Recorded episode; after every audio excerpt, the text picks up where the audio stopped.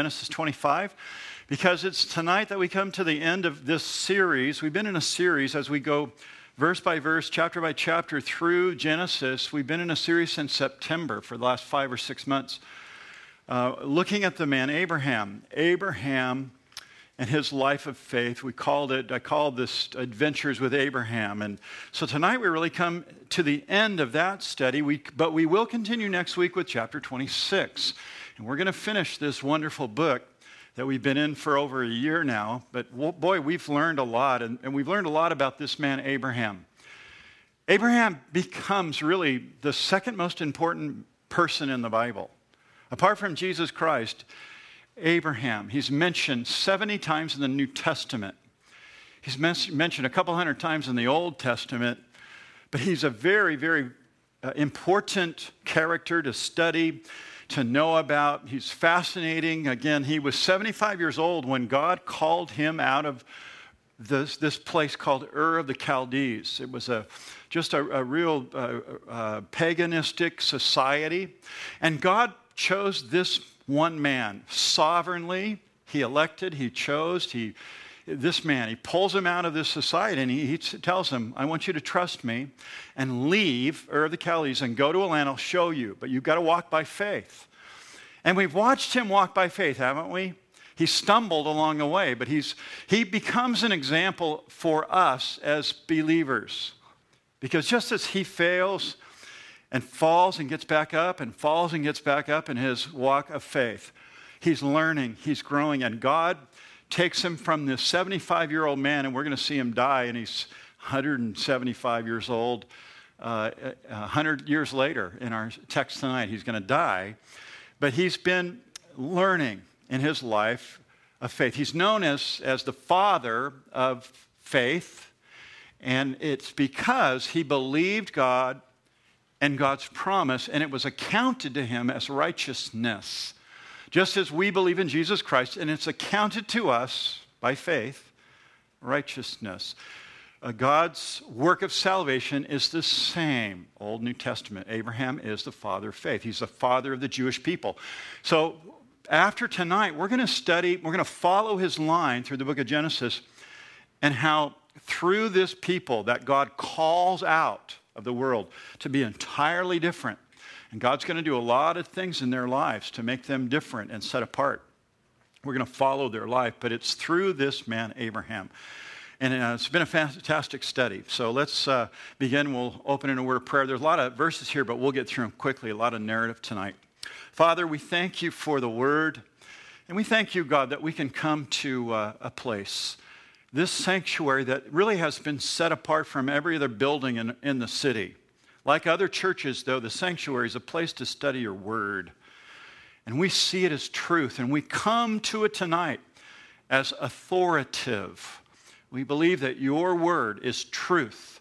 Not only did, did you declare it, Lord Jesus, as, as truth, but you declare it, Father, as truth. And so tonight, teach us from your truth. There's lessons for us here. And I pray for those that are sick and at home whether they're watching or not, Lord, we pray for those that are sick in our fellowship, asking God that you would continue to touch their bodies. And those that are getting over sickness, Lord, that you'd bring them to full health. We desire to, to serve you, to love you. And uh, Lord, we, we just ask that you would touch these now that are sick. And, and Father, we come again, we approach your word, and we lift it up high above our heads. We see it as authority today as we study your word. In Jesus, we pray. Amen.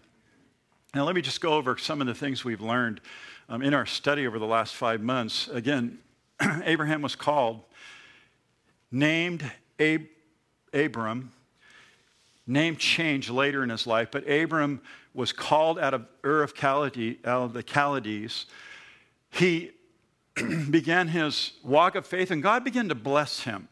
And as we've watched him, he's become a very, very wealthy man as God's blessed him in his lifetime. He had blessed him so much, and his nephew Lot, that their herds, both of their herds, got so big that they could not stay in the same valley anymore. The herdsmen of Lot, the herdsmen of Abram, argued. They were fighting. And so it was Abram who said, You know, look, we got we to split. We got to split up. We're too close. There's too much going on with their family. I love you. You love me. I've taught you a lot about God and, and loving Him. Lot, I trust you. You, you go, you take whatever land you want, remember? And, and, and Lot looked down at the fields of Sodom and he, he saw the, the river that flowed through. And, and he, oh, I want to take, I'm, I, could, I could be rich down there. Didn't matter who was down there. Didn't matter that he was going to live with this real pagan people, but he was into money, he was into riches, and so he chose the better land. Well, while he was in that land, he was um, taken captive by, remember the guy's name? I call him the big cheese. Remember his name? Chedorlaomer. Cheddar Loramir. It's spelled that way in your Bible, cheddar. So call him the big cheese. Chedorlaomer, remember, he was from that area, that other area. He came through and he swept through the land of Canaan and he wiped out every city in the land. He took the people captive. Lot was down there in Sodom. He was taken captive. And so his uncle, Abram, went to his rescue and he basically he wiped out Chedorlaomer, didn't kill him, but wiped him out and got his, his nephew and all of his goods and brought him back home. And so it was Lot who was selfish, but Abram had rescued uh, his nephew. And then shortly after that, God makes his covenant. As Abram's walking and learning this, this life of faith, God makes a covenant with him, a forever covenant. You remember how dramatic it was? Remember the, the covenant in those days was made you take animals and cut them in half, the animal. And then you'd walk between, the two parties would walk between the animals. Remember that?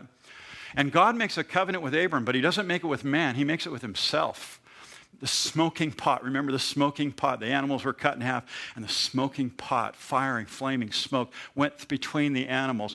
That was to signify this forever covenant that was made between Abram and God, this wonderful covenant between this, these animals that were cut in two.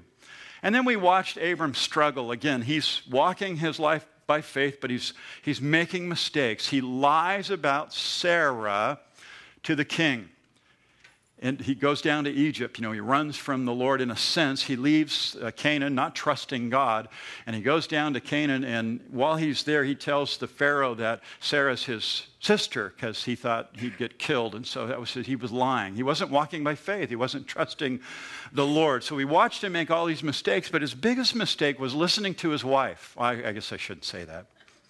Remember, it was Sarah's idea. The husbands are laughing.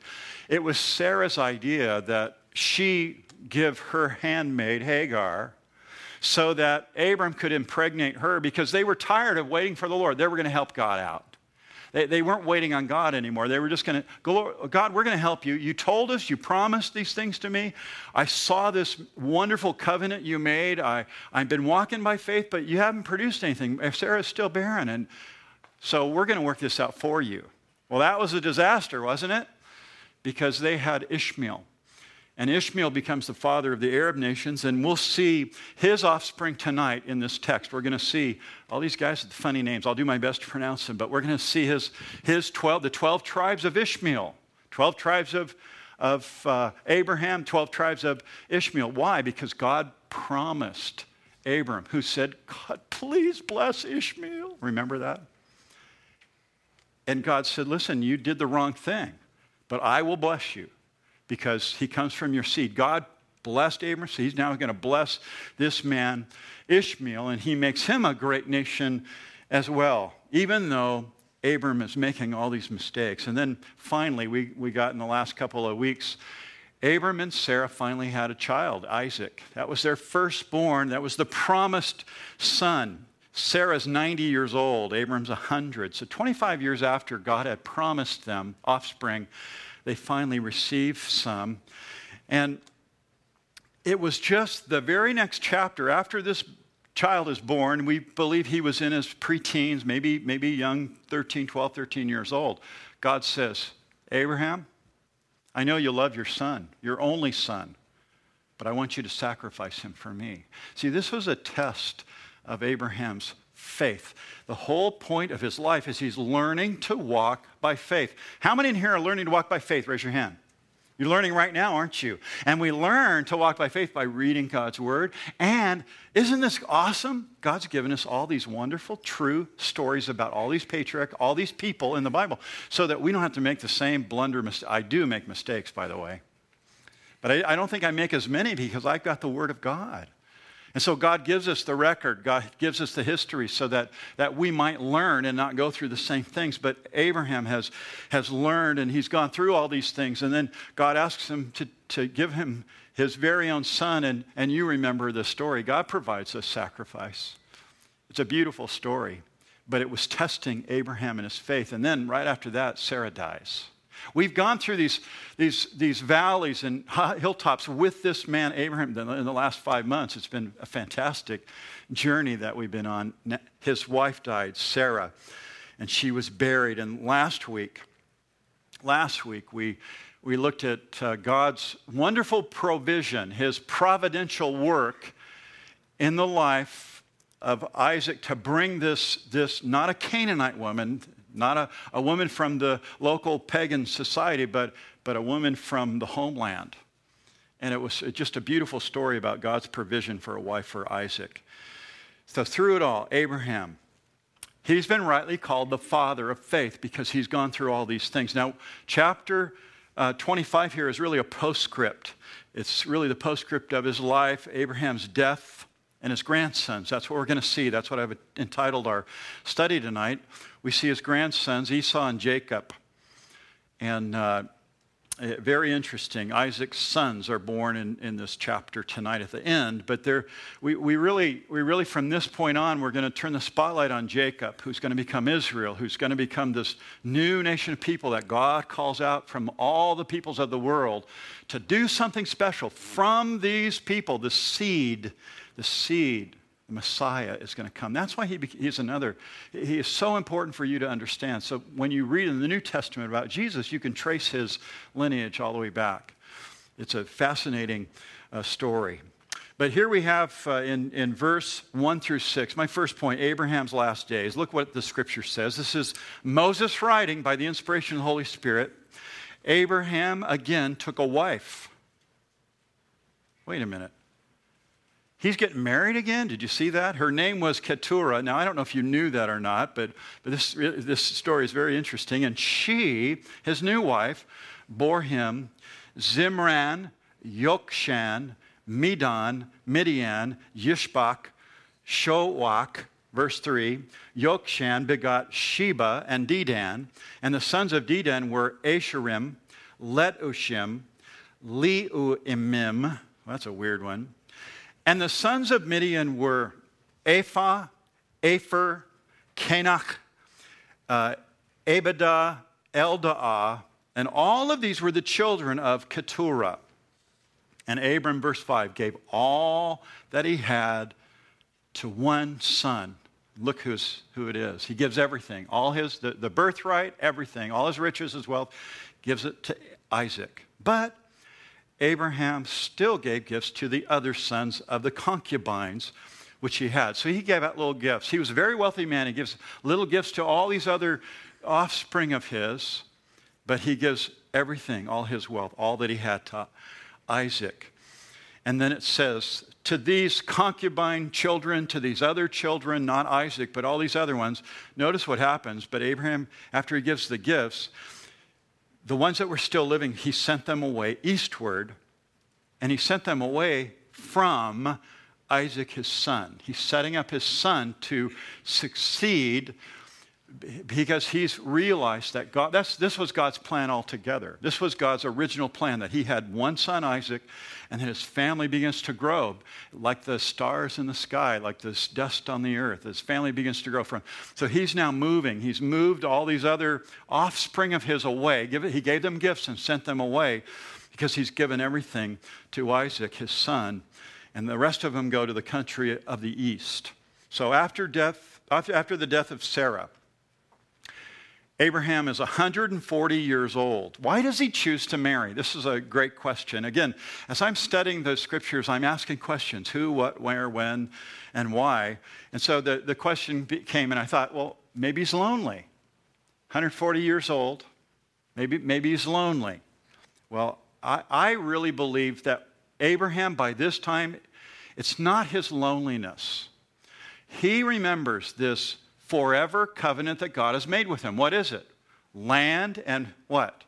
Descendants. He remembers that he's supposed to have this, the, these offspring like the, the sands of the sea, the dust of the earth, the stars of the sky. And so he's being faithful to God.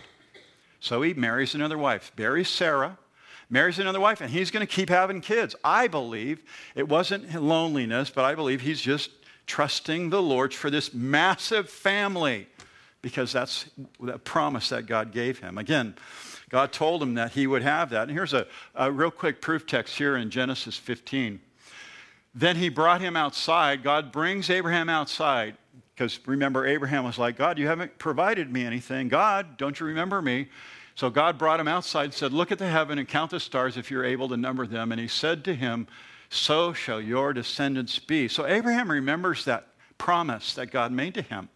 He's walking by faith, he's trusting the Lord, even to the point where he sacrificed his own son. So I believe he's doing this out of obedience at this point. He, he gets married again. So he's living by faith. He learned from all the mistakes he made in his life. Now, doesn't that give you a little hope right now? If you're bumbling and stumbling in your Christian walk right now, there's hope. There's hope, just like Abraham. You'll, you'll eventually, you're going to get there after you go through trials and tribulations and you make mistakes. There's hope for me. There's hope for you tonight. Uh, that you'll finally get to this place where you can really, you're just really living by faith and you're trusting the Lord. So it's His faith it's his faith that the writer of the Hebrews, I have, got a couple of real long texts. You can turn to Hebrews 11 if you want. I'll put it up here, it's long. But notice what the writer of Hebrews says about Abraham. By faith, Abraham obeyed when he was called to go out of the place which he would receive as an inheritance. And so he obeyed. He went out, not knowing where he was going. By faith, he dwelt in the land of promise as a foreign, in a foreign country, dwelling in tents with Isaac and Jacob, the heirs with him of the same promise. So the scriptures tell us, New Testament tells us that, Abraham was a man that lived by faith. And I believe, again, God has approved his life.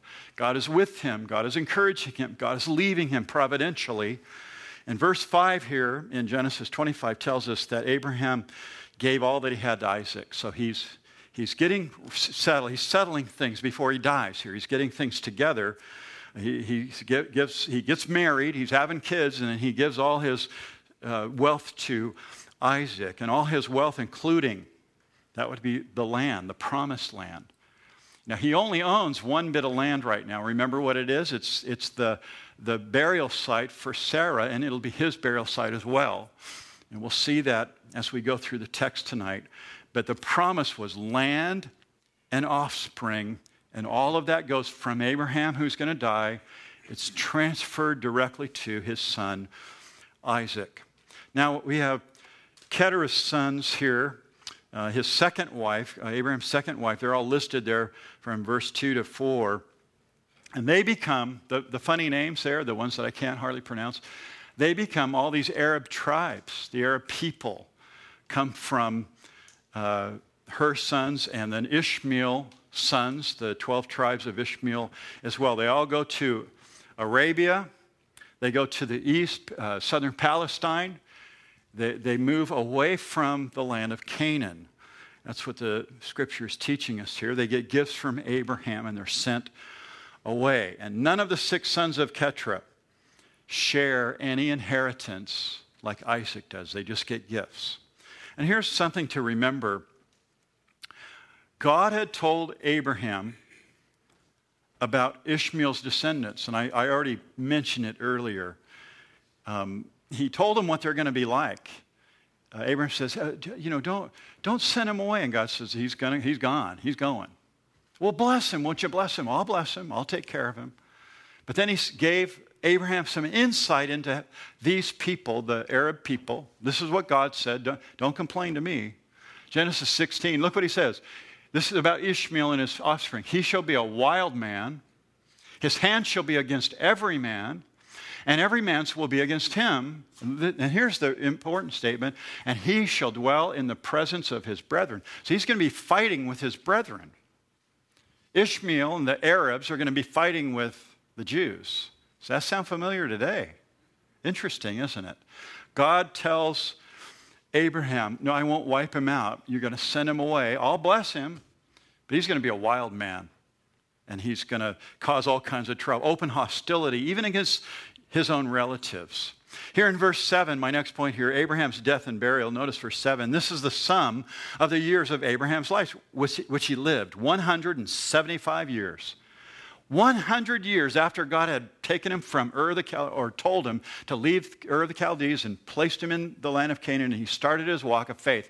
100 years. Amazing. Then Abraham breathed his last and died in a good old age, an old man full of years, and was gathered to his people. Very interesting the way he dies. Very peaceful, isn't it? I, I love the depiction here, the eulogy, as you, if you will, of his death. It's just a very gentle thing. He breathed his last breath and he, he died.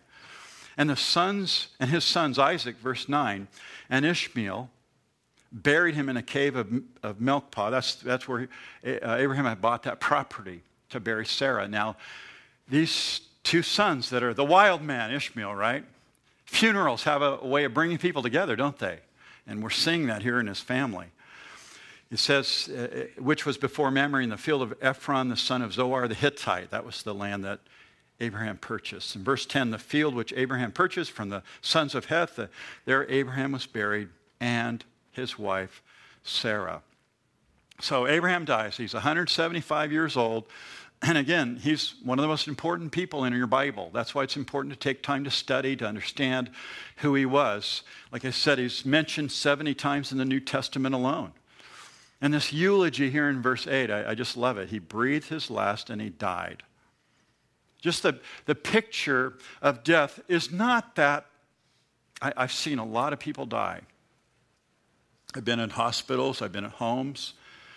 Um, you may have uh, been in a home of a loved one that died. Sometimes it's peaceful, sometimes it's not so peaceful. Um, medicine is, is wonderful. You know, we, people that are, are in, in real dire straits, they'll, they give them medicine, and that's a good thing. It's a very, very compassionate thing to give people medicine. But he dies here, and I want to just, just say a couple things about that. Why did he die so calmly? What is the, what is the motivation here? What, what is the Holy Spirit teaching you and I about death? In a society that we see death as, is, is just, you know, struggle, and it's so negative, and it's so, you know, the world, they hate death. And they want to extend their life, and they, they, they do exercise, and they eat healthy foods, and, and, you know, the older you get, the more you can't defeat some of that stuff, you know, it just happens to your body. I was telling uh, Pastor Chris, uh, he's, what is he, 40, 45, I think he is. And uh, John and I, I'm, I'm 59, and, and Pastor John's 57, I think. And we're in, we go to the doctor a lot more than we did when we were 40.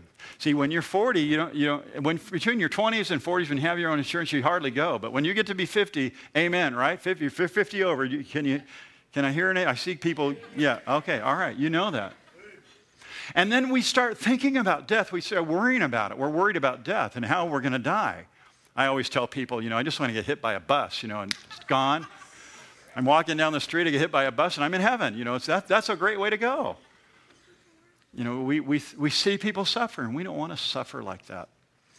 But here's something very, very interesting about Abraham's death. And I believe that we're to see these things. I believe the Holy Spirit shows us these things as we read the scriptures.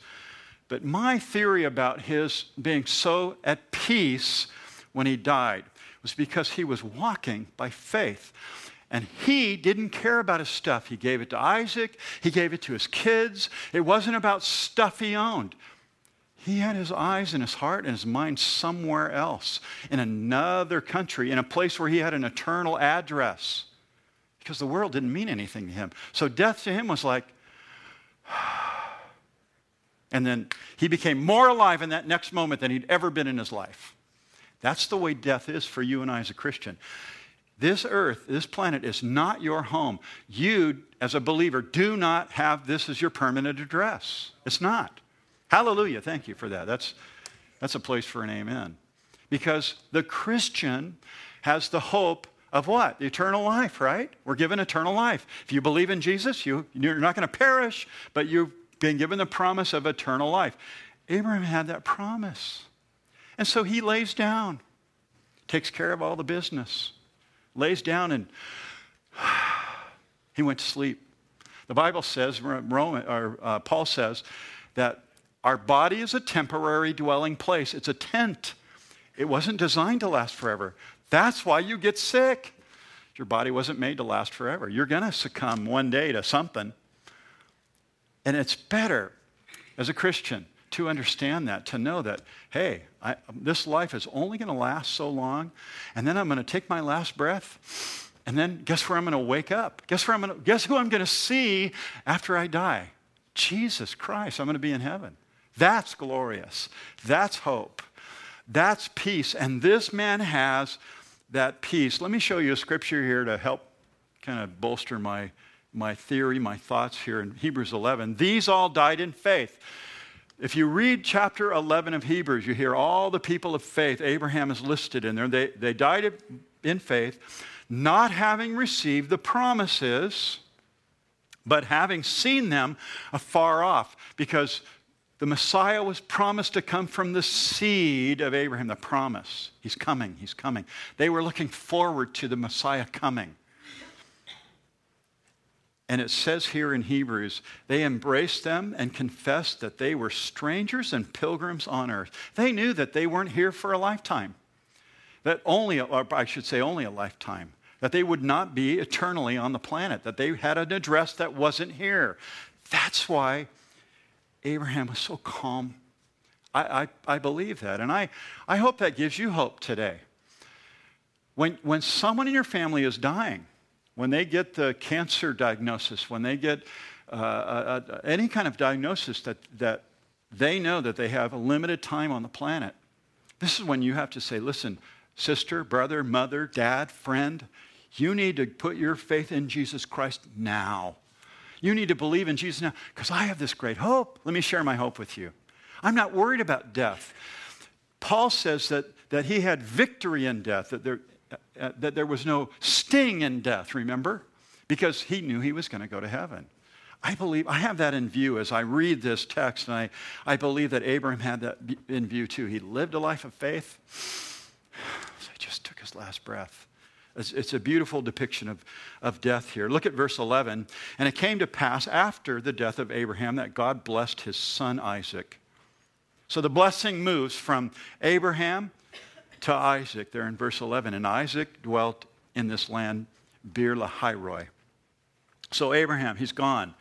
But all the promises, the forever covenant now is going to continue through his son Isaac, through this blessing of Isaac here all that proves and, and what that really uh, helps us to understand is that God is not done. He, his covenant is not over.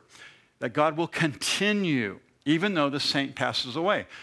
My job as a parent is to raise godly children so that they serve God's people. That's been my goal. That's been Esther and my goal. And thank God that that's happened in our lives.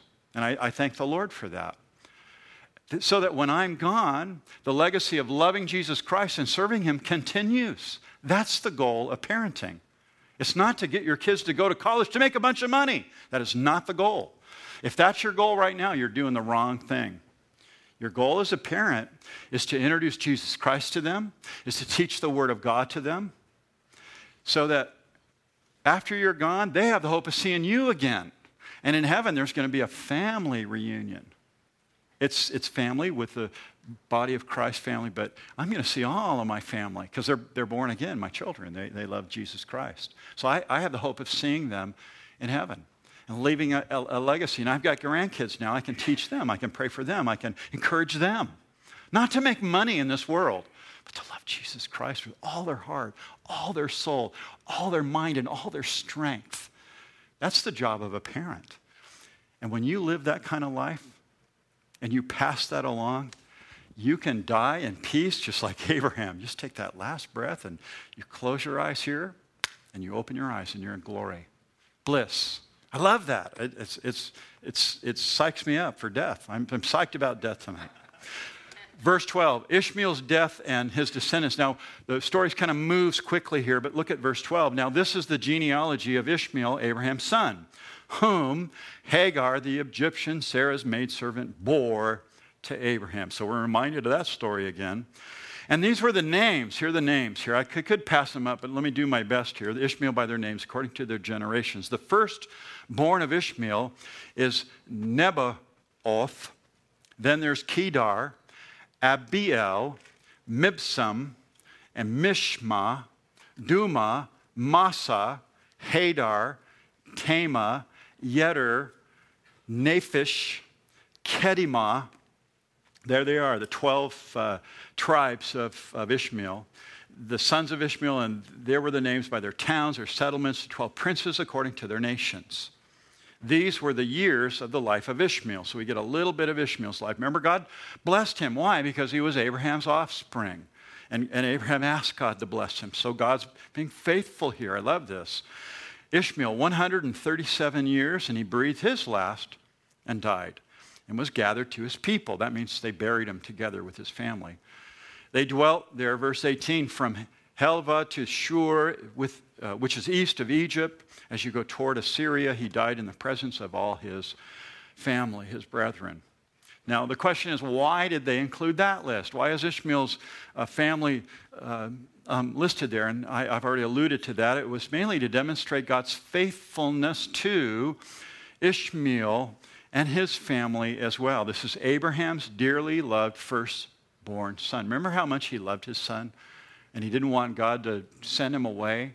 And he was brokenhearted and he wept. Remember, he wept bitterly when his son left. He, he loved his son, Ishmael. So I, I believe God puts this here in the text so that we have understanding that even though God sent him away, that God still blessed him. God refused to let him stay with Abraham, he sent him away. And why? Because Ishmael represented uh, Sarah and Abraham helping God. Instead of waiting on the Lord and trusting the Lord, and, and it's been 25 years now, when are you going to provide? How many of you tonight have been praying for five minutes or five hours for something and it hasn't happened? And you're like, come on, Lord. 25 years. And then Instead of waiting on the Lord, instead of trusting the Lord, what do they do? We're going to help you out, God. We're going to do it in the flesh. God never will accept anything you do in the flesh. Do you understand that from this story? Ishmael is rejected because Ishmael represents self effort instead of trusting in the Lord. Christians, you can advance your walk with the Lord, your walk of faith, if you'll trust in the Lord with all your heart Lean not unto your own understanding. In all your ways acknowledge him, and he will what? Direct your path. Proverbs 3, 5, and 6. You need to trust the Lord. And when you do, God will bless. When you don't, God's, there's, there's consequence. Ishmael represents the self effort here. I have a verse here, Genesis 17.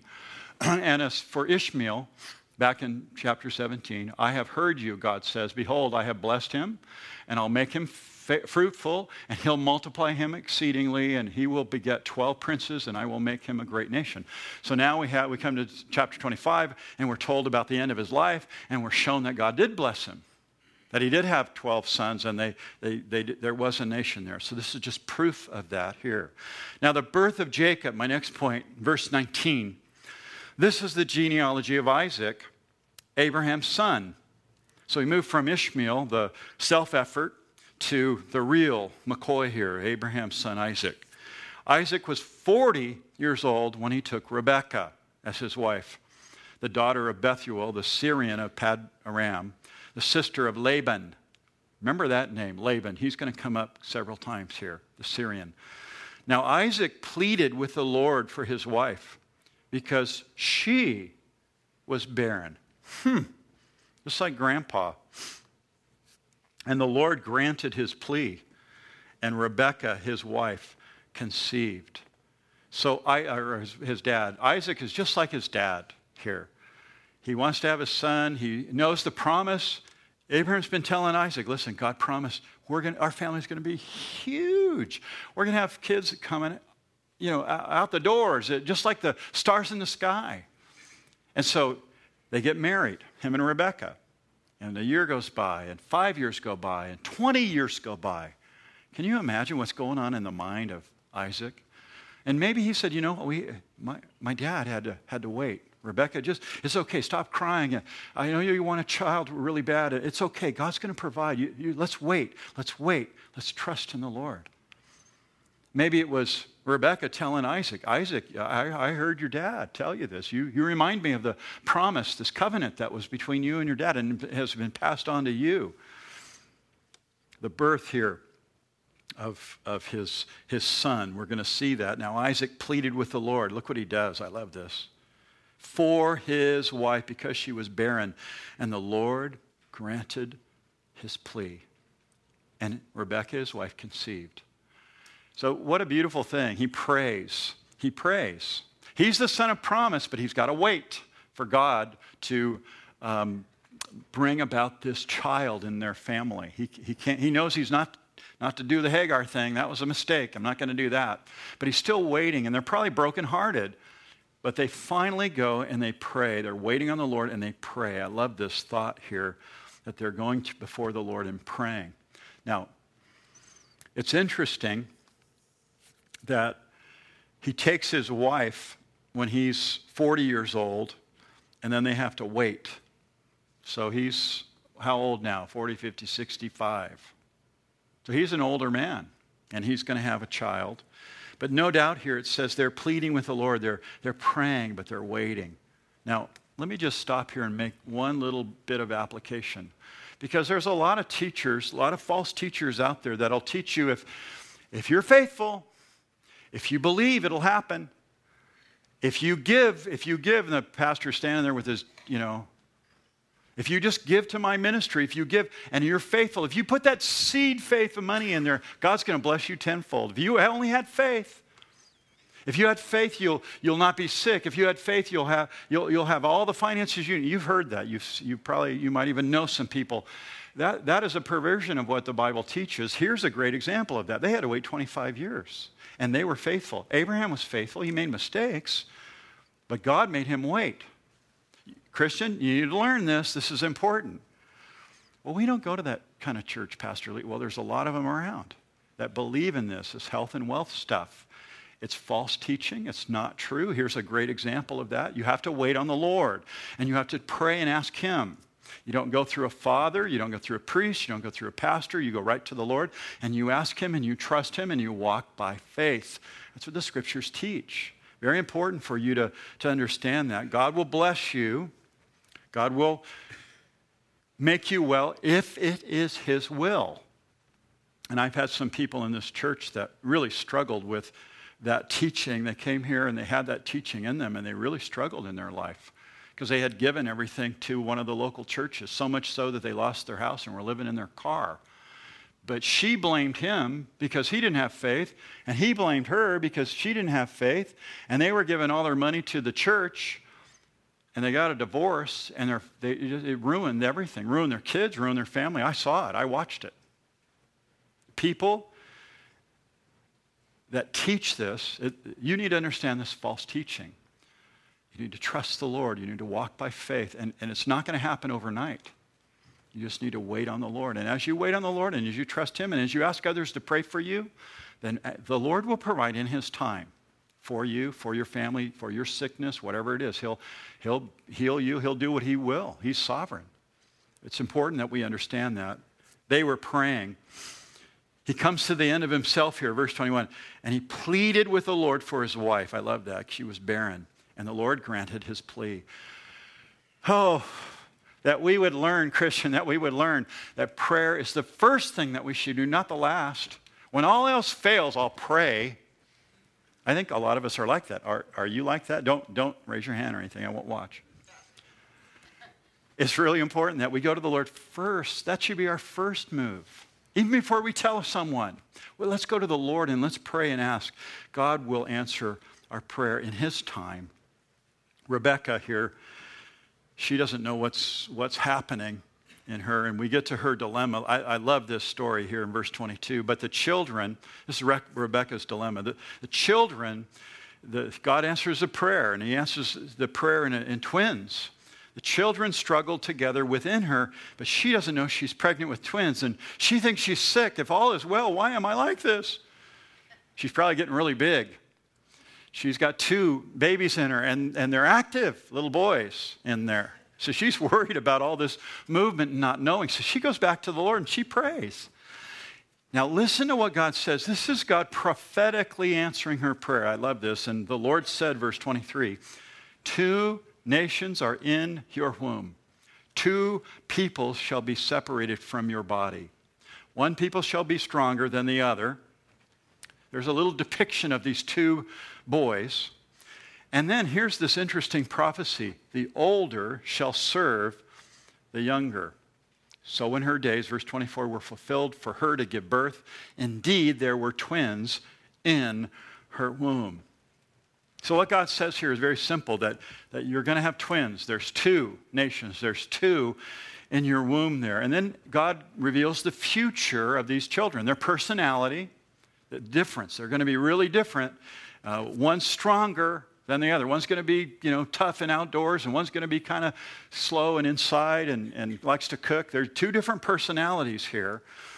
And one's going to be greater than the other. One's going to be, or the younger is going to be greater than the older one. That's, that's an interesting prophecy. Here's what we're learning as we see God working God is working sovereignly here. God is not going to take the firstborn, Esau, he's going to choose sovereignly this is God electing. This is what God is doing here. He's choosing in a sovereign way the second one. In all traditions of man, it would be the firstborn. But God is choosing the secondborn, Jacob, here. We get some reasoning in here, but I, I think some of the reasoning and some of the, the, the, the human reasoning here doesn't match up with the scriptures and in a larger scheme. But the Lord talks to her. The Lord prophesies two nations, two peoples. One's going to serve the the younger one is going to be over the older one. Very interesting in his prophecy. But I see God choosing here. It's called divine election. He's, God is doing, he's asserting his sovereignty and he's choosing here the older to serve uh, or the, the younger is, is now going to be over the older. The older is going to be serving the younger for this blessing that God's going to pour out. Remember, we're seeing God's blessing go from one to the other Abraham to Isaac, now Isaac to one of these twins that are being born here. And this is really an important principle. We talked about this last night in our doctrines class. This principle to let the scripture speak. If you don't like the, the topic of divine election, I just say uh, it doesn't matter what you like or what you don't like, it's in the scripture. And so we teach what the Bible says here. If you've got a problem with that and you, you you lean toward human responsibility and, and, and believing and, and faith, that's, that's good. Uh, there's nothing wrong with that because the Bible teaches that. The Bible teaches that God sovereignly moves and elects. The Bible teaches that you believe and therefore you're saved. That's what the Bible teaches.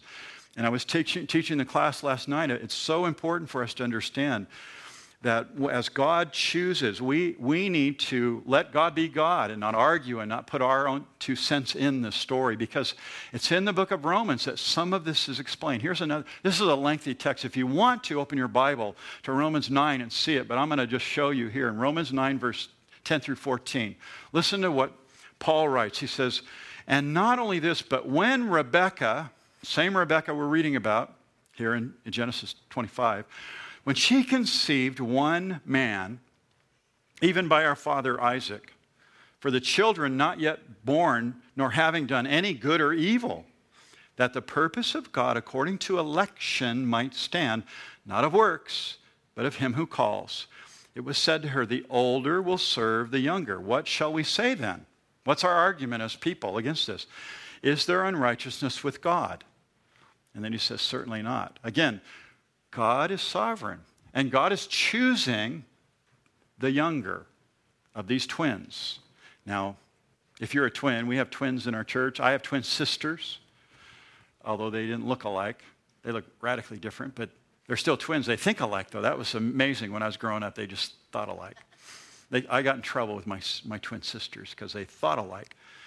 But, but you might have twins in your family. Very interesting twins, they, the way they think and what they do. But these two boys are really, really different.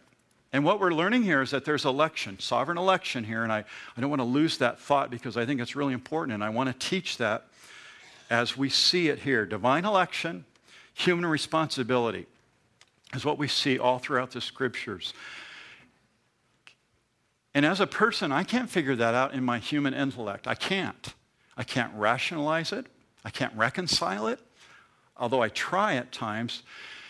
The truth is, when the scriptures speak, we need to see it as authority. And when it comes to election and God's sovereignty, we just need to say, He is. And when it comes to belief and human responsibility, we see, yes. And we don't try to work it out in our human minds. We allow God to be God and do what, what He's going to do, this, this whole issue of election and responsibility. When two doctrines taught in the Bible appear to be contradictory, we're to accept both as scriptural, believing that they're all going to work out in the end because God is sovereign. So when we come to these topics, don't be afraid of them. How could you get through Ephesians chapter 1 if you didn't understand? Or how, how do you not understand human responsibility to them, to them that received him? To, they, uh, they were given the right to be called the children of God, those that believe in his name, or, or whosoever will believe in you, all the believes in the Bible. You, we need to understand they're taught, and this is taught, and we just say to both, yes, that's what the scriptures teach. But here we have a clear indication, not only from Genesis 25, but Romans 9, that scripture I showed you earlier, that God is working in divine election. He's, he's choosing here. And here's, here's the thought I had after I, I, I studied that. I had the thought of God has just told Rebecca, right, in the text. He tells Rebecca that you're going to have two. You're going to have twins. That's why all this is going on in your womb right now. And then he tells her the, old, the older one's going to serve the younger. In other words, don't look to the old, older one, the firstborn, to be the one that my covenant goes to. I'm going to give my covenant to the secondborn. So she knows this. I wonder if she went and told Isaac. I kind of believe she did.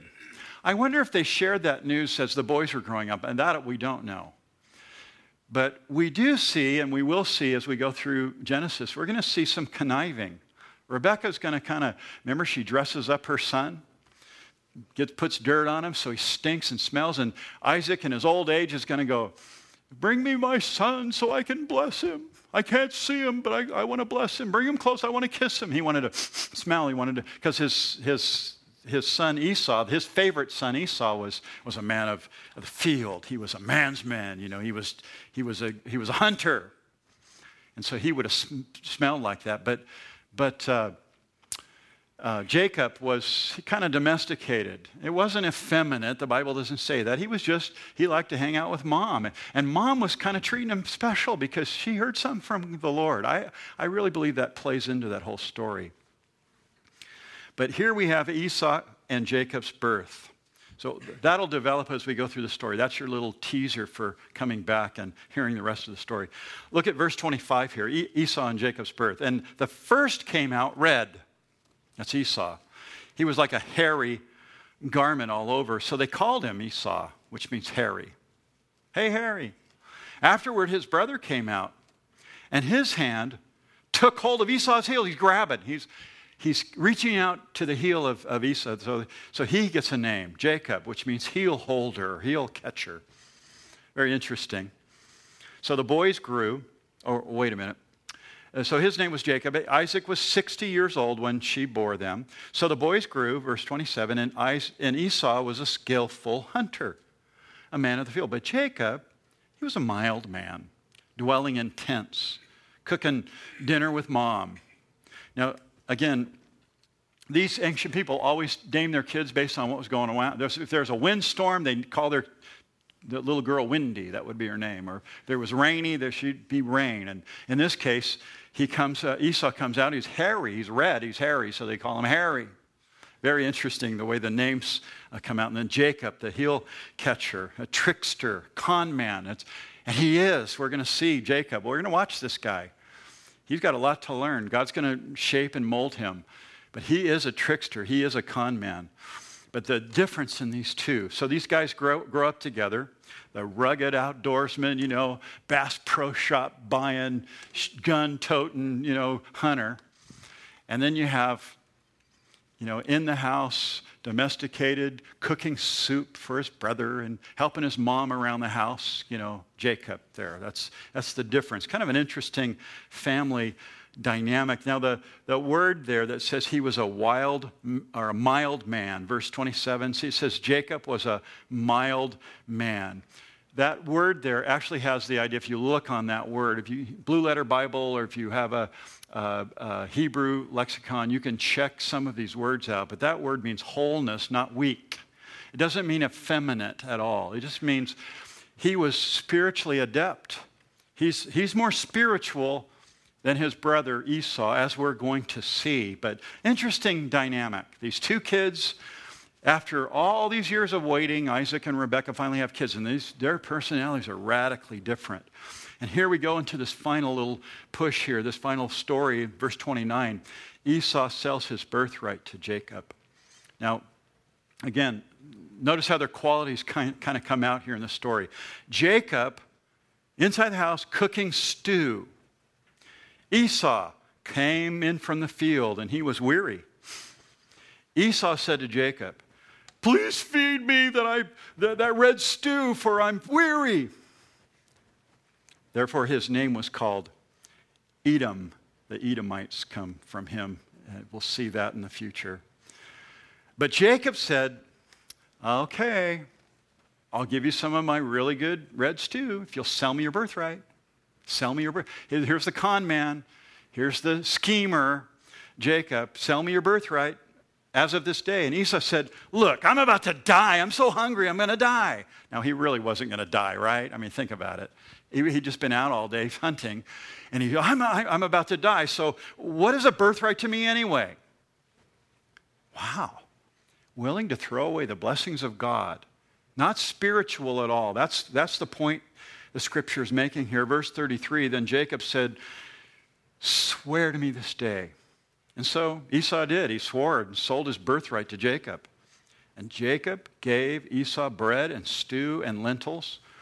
And Esau, ah, you know, he eats and drank, and he rose and he went his way, satisfied. Thus Esau despised his birthright. He hated it. He, he wasn't interested in spiritual things. He wasn't interested in the, the birthright, the blessings that were coming his way, all the blessings that his parents had told him about, all the blessings of his grandpa, the stories, the stories they would have told. He wasn't interested in that. He wasn't spiritual at all. He's a man of the world. All he thinks about is himself. I want, I want food and I want it now. I, I get that way sometimes. I got to admit it. I'll work a, a long day and I, I come home and you know, Esther and the kids. I remember the Esther and the kids. Oh, daddy, daddy, daddy's home. This was years ago. Daddy's home, daddy's home. And it's like, what are we having to eat, honey? Esther, what's for dinner? You know, that's a, a lot of guys. We're like that, aren't we? we we want to satisfy our, our hunger. This, this guy is so worldly that all he can think about is himself. I'm hungry. I'm about to die. I could care less about the, the birthright. Give me that stew.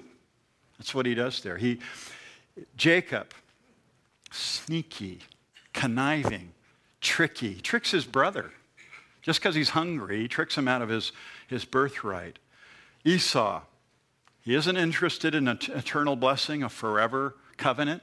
He could care less about spiritual thing. All he wants is something to eat. That's why it says at the end of verse 34 Esau despised his birthright. He wasn't spiritual. Jacob, on the other hand, was spiritual. But he still did this conniving, twisted thing here. And I, I believe that he's not trusting the Lord now. Jacob is the one that's not trusting the Lord. God's going to sovereignly do what he does. But Jacob does this little thing, you know, he, he doesn't wait on the Lord. Esau saw no value in spiritual things at all, his birthright. all the God's blessing. He just traded it away for food. Here's what the writer of the Hebrews says about this. Here's another great proof text here. Esau, who for one morsel of food sold his birthright, for you know that afterward, when he wanted to inherit the blessing, he was, notice this, rejected, for he found no place for repentance. Though he sought it diligently with tears, he finally realized that he had blown it. He represents your neighbor that's turned away from God, your relative you shared Jesus with, that, that keeps denying, denying, and saying, I don't want Christ. That's, that's who Esau represents here. Jacob, on the other hand, is, is a faithful man. And it's really interesting as I read this story, it just sounds like people that reject Christ today.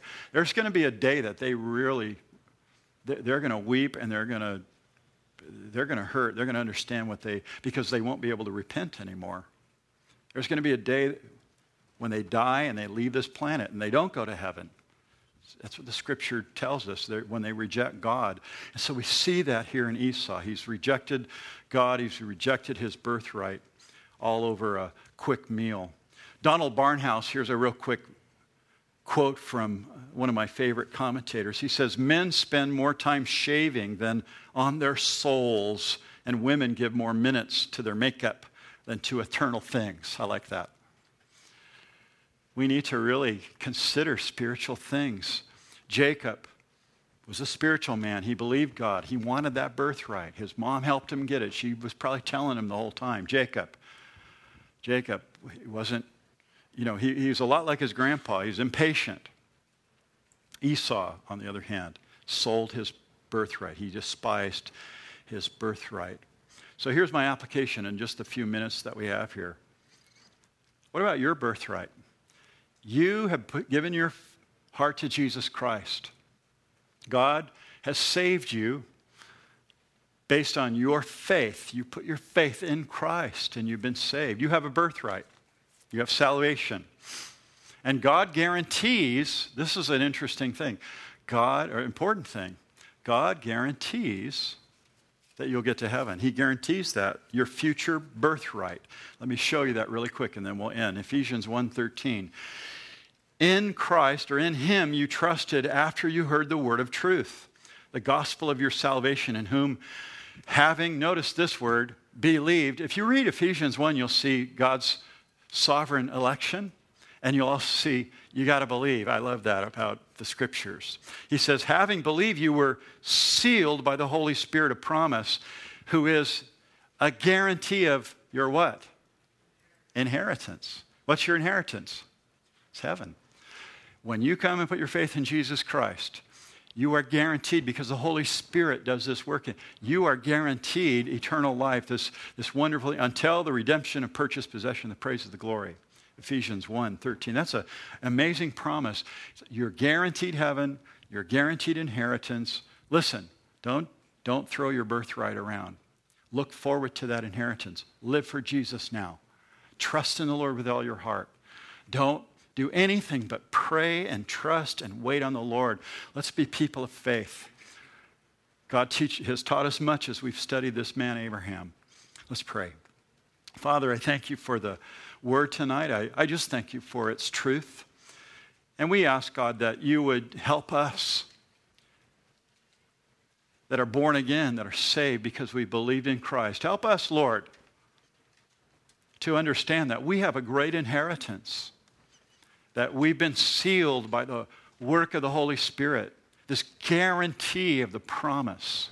And we have that. What a beautiful truth that is. And I I just ask God that as, as we think about that over the next couple of days, uh, as you remind the believers here tonight, your word, as they read this text again, maybe to get gr- greater understanding, that they would understand how important it is. Their inheritance. It's all been secured for them in Christ. And we have the guarantee, the, the Holy Spirit. We've been, we've been branded with ownership. We're owned by God. We have this guaranteed inheritance in heaven. Lord, bless now your people. Encourage them as they go from here. Give them grace, Lord, in those times that they struggle. Mercy when they make mistakes. Thank you, Father, for the mercy and grace you bestow upon us. And may we be a faithful people like Abraham. In Jesus we pray. Amen.